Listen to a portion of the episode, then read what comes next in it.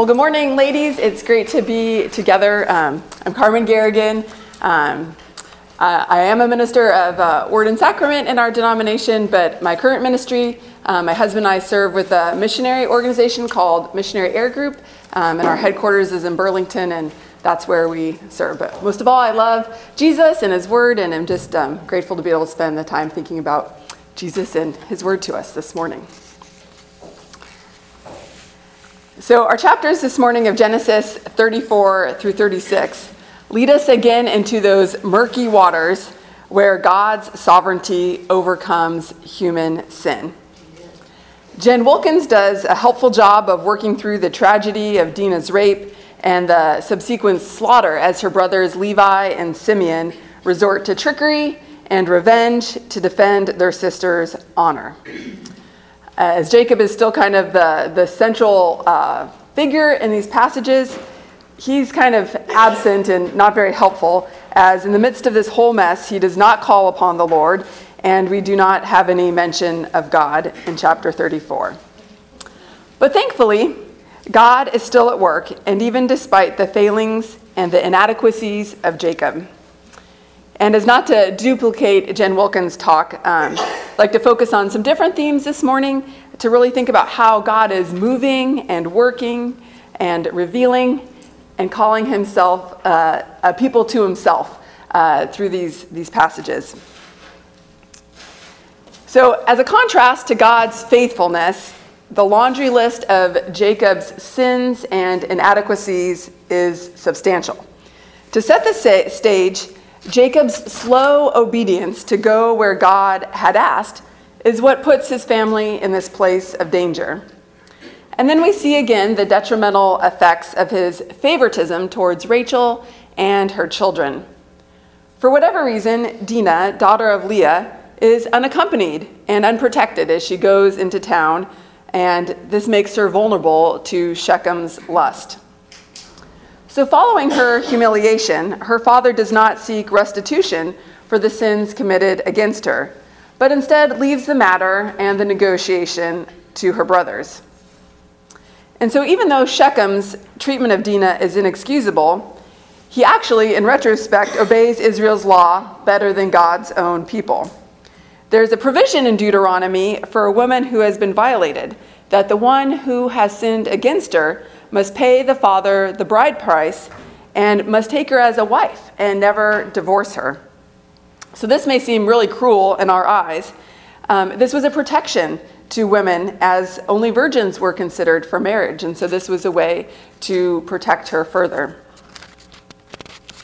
Jacob's lack of spiritual leadership for the sons of his least favorite wife comes to a head here in Genesis 34.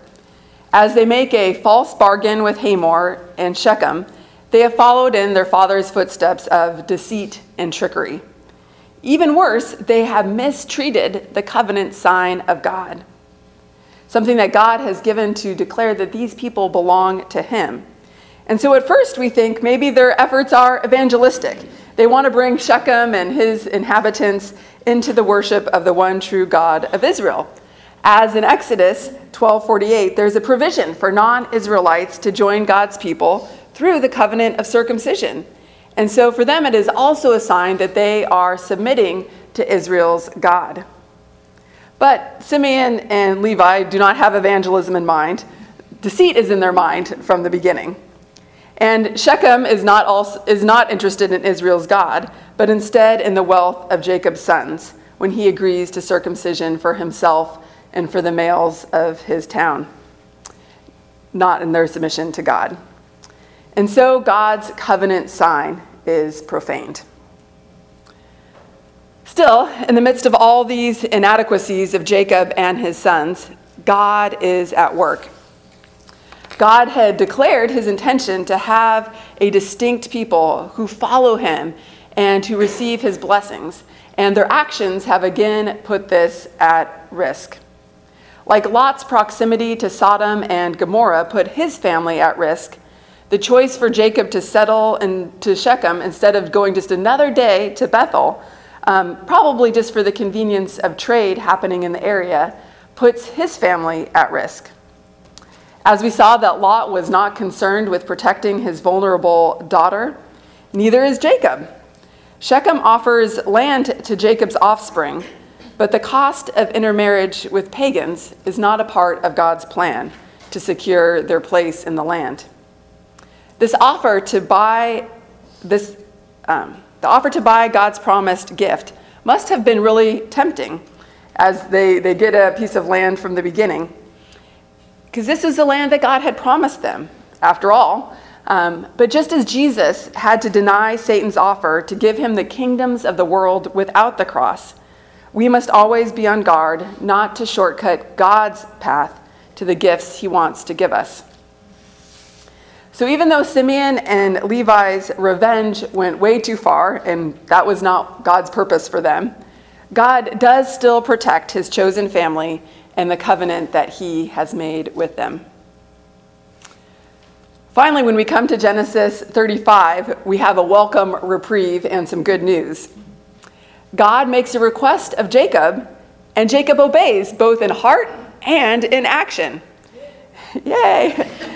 God said to Jacob, Arise, go up to Bethel and dwell there. Make an altar there to God who appeared to you when you fled from your brother Esau. And finally, Jacob's response is wholehearted. He even leads those in his household to authentic worship as he commands them to be rid of their foreign gods and to purify themselves. Why this wasn't in his mind before, we're not sure, but we're glad he finally gets there. And God does reward their obedience and submission to his plan. Before we had seen the patriarchs as they're going through hostile territory, resulting into trickery and lies in order to have protection. But instead, we see God's hand upon them as the terror of God falls upon the towns that surround them as they travel. They are given the protection of the Lord, the same protection that God had always promised, but they finally live into it. And then, having arrived at Bethel, God graciously reaffirms his covenant with Jacob. The promise given to Abraham and Isaac has been passed to him and his descendants. He is given the same opportunity that in the beginning of creation Adam was given to be fruitful, to have dominion, and to have his royal descendants over the land that God will give them. And as Adam set aside his full inheritance for the fleeting pleasures of sin, so will the descendants of Jacob fail to lay a hold of all that God has offered. Except, of course, for the last Adam, the most important of all of Jacob's descendants, Jesus the Christ. But even though he's a way off, for now, even though there's been many threats to God's promise of blessing, fruitfulness, and a good land, God's covenant is still secure, and it is being passed along from generation to generation. And as Abraham and Isaac had to each learn to wholly trust God, Jacob has grown so much in his own journey of faith and obedience. The God of his grandfather and father is also his God now. There are so many beautiful echoes of God's faithfulness in this encounter at Bethel. Just as God had changed Abram's name in Genesis 17 to Abraham, God is reminding Jacob of his new identity. He is no longer to be Jacob, but Israel. The focus shifts from how Jacob relates to other humans in trickery and deceit to instead how Israel relates to God and God to Israel.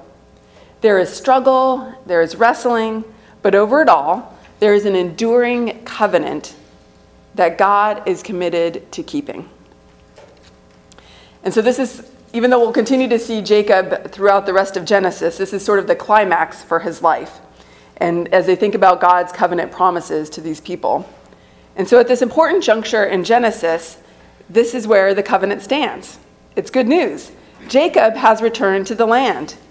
Jacob and his people have gotten rid of their foreign gods, they have purified themselves. Jacob's name has been changed to Israel. He and his descendants are in line to inherit the covenant blessings. And Jacob's family has an enduring tie to the land through the altar that Jacob has constructed and the pillar at Bethel and Rachel's tomb. And the family has been fruitful and continues to expand. And despite the desperate scrapes they have gotten themselves into, everything that God had promised them 200 years ago is still intact. God's faithful sovereignty over their story and their lives is unshakable. The other echo we have from Abraham here in uh, Jacob's story in Genesis 35:11 is how God reveals himself through the same name that God had revealed himself to Abraham in Genesis 17, El Shaddai. El Shaddai is translated throughout the Old Testament as God Almighty. The name is used 48 times in the Old Testament and is used most frequently in the book of Job. There are rich layers of meaning to the name El Shaddai. It denotes God as the one who overcomes and overpowers. It emphasizes God's all sufficiency and completeness. And this name also highlights God's ability to nurture, protect, and to make his people fruitful. God Almighty is the one who is able to completely satisfy. One of the features I love from today's passage is how God Almighty is able to overcome Jacob. Israel is the one who struggles with God, and God is able to overpower his every struggle. When God Almighty, El Shaddai, reveals himself to Abraham in Genesis 17, the call is to walk blamelessly and faithfully with God. And then Abraham, Isaac, and Jacob stumble wildly in this summons but still, God's covenant faithfulness overpowers them and their mistakes.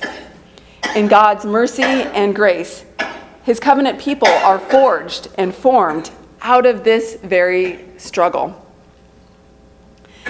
We certainly see in Job's story how he contended with God and God's plans for his life. Yet ultimately, he knew God to be El Shaddai. And so I find this wonderfully comforting to know that El Shaddai is the one who overcomes our struggles and our wrestling. Like Jacob, we can wrestle with God through the night and still make our way to a place of worship, submission, and faithfulness, along with the fruitfulness he promises. Jacob has learned that God is the one who answers him in his day of distress and has been with him wherever he has gone. This trickster can't outwit God or flee from his presence. He is truly the God who overpowers in all the best ways. El Shaddai is the faithful one who has contended for Israel's greatness. And so, Israel's history with God invites us to reflect on our own history with the Almighty God. So, here's a couple questions for reflection that you can think about maybe later with your groups as well. When has God encountered us and sought a deeper relationship with us? In God's encounter, did we say yes? Or, like Jacob, did we take a detour? And then, when has God given us a new identity? And then, following that new identity, when have we fallen back into our old selves? instead of living into our new name. And then, how is it comforting to know that the God who contended for Israel's greatness is the same God who contends for our walk with Him? Thankfully, Jacob isn't the only one who is offered a new identity in the Lord. And so I want to spend just the rest of our time reflecting a little bit about the identity that we have been given in Jesus. God indeed brought into being a great king through Jacob's line. Jesus would be the one who would walk with faithfulness and blamelessness all the days of his life. And through his perfection in both life and in death, we are given every good promise that God has to offer. Almighty God invites us to bury every idol that offers us false security and false comfort and to put our trust in Him alone. So when we do, when we put our trust in Christ, we are given a new identity. And here are just a few of the things that we can say are true about ourselves when we belong to Christ. I am alive with Christ. I am free from the law of sin and death. I have the mind of Christ. I have the peace of Christ that surpasses all understanding. The Spirit of God, who is greater than the enemy in the world, lives in me. I have received the spirit of wisdom and revelation. The eyes of my heart have been opened so that I may have the hope of having life in Christ. I have received the power of the Holy Spirit, and He can do miraculous things in and through me. I have authority and power over the enemy in this world. God supplies all of my needs according to His riches and glory in Christ Jesus. I can be content in every situation through Christ Jesus, who gives me strength. I am God's workmanship created in Christ to do good works that He has prepared for me to do. I am a new creation in Christ. The light of God's truth has shone in my heart. As I hear God's word and do what it says, I am blessed in my actions. I am a joint heir with Christ. I am more than a conqueror through him who loves me. I am an, ambassador for Christ. I am part of a chosen generation, a royal priesthood, a holy nation, a purchased people. My life is rooted in Christ, and I overflow with thanksgiving for all that He has done for me. I am healed and made whole in Jesus. I am saved by God's grace, raised up with Christ and seated with him in heavenly places. I am not ruled by fear because the Holy Spirit lives in me and gives me his power, love, and self control. I am greatly loved by God. And I know these things are true of you as well. Let's pray. Heavenly Father, we are so in awe of your faithfulness. We may falter, we may wander, but you never do. Your promises and purposes remain firm from generation to generation. We praise you for being the God of covenant. You are the all powerful God who is able to sustain and bless your people. Help us to be a people who know your word and your power and to humbly respond who humbly submit ourselves to your perfect care.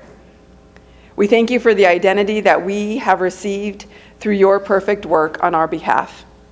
Help us to never back away from your transforming love. Increase our trust in your perfect ways for us. In Jesus' name we pray. Amen.